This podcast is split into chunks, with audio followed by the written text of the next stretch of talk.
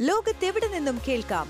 സ്പോട്ടിഫൈയിലും apple പോഡിലും ഇപ്പോൾ ലഭ്യം my fin radio. മണിക്കെലക്കം കേൾക്കാം.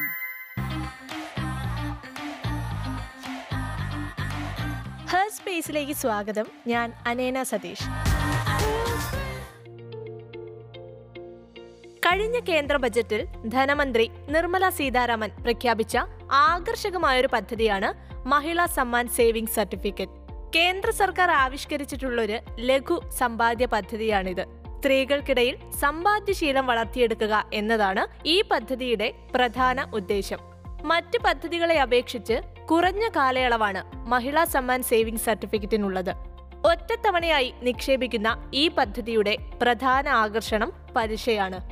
സ്ത്രീകളുടെയും കുട്ടികളുടെയും പേരിൽ അക്കൗണ്ട് തുടങ്ങാൻ സാധിക്കും. രണ്ട് വർഷത്തേക്ക് രണ്ട് ലക്ഷം രൂപയാണ് പദ്ധതിയിൽ നിക്ഷേപിക്കാൻ കഴിയുക. രണ്ട് വർഷത്തേക്ക് ഏഴ് ദശാംശം അഞ്ച് പൂജ്യം ശതമാനം സ്ഥിര പലിശ നിരക്കാണ് മഹിളാ സമ്മാൻ സേവിംഗ് സർട്ടിഫിക്കറ്റ് ഗുണഭോക്താക്കൾക്ക് വാഗ്ദാനം ചെയ്യുന്നത്. ബാങ്കിലെ ഫിക്സഡ് ഡെപ്പോസിറ്റിനേക്കാൾ കൂടുതൽ പലിശ ഈ അക്കൗണ്ടിലുള്ള തുകയ്ക്ക് ലഭിക്കും. നിക്ഷേപ തുക ഭാഗികമായി പിൻവലിച്ചാലും അത് നിക്ഷേപകരെ ബാധിക്കില്ല എന്നതാണ് മഹിളാ സമ്മാൻ സേവിംഗ് സർട്ടിഫിക്കറ്റ് പദ്ധതിയുടെ മറ്റൊരു പ്രധാന ആകർഷണമായി മാറുന്നത്.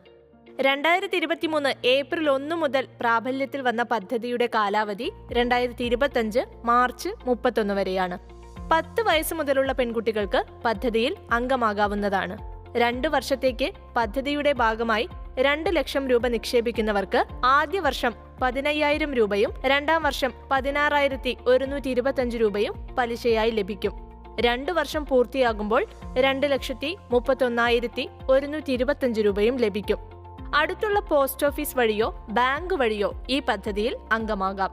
ഇതിനായി നിങ്ങളുടെ കെ രേഖയും തിരിച്ചറിയൽ രേഖയും ആവശ്യമാണ്. നിശ്ചിത ഫോം പൂരിപ്പിച്ചു വേണം അപേക്ഷിക്കാൻ.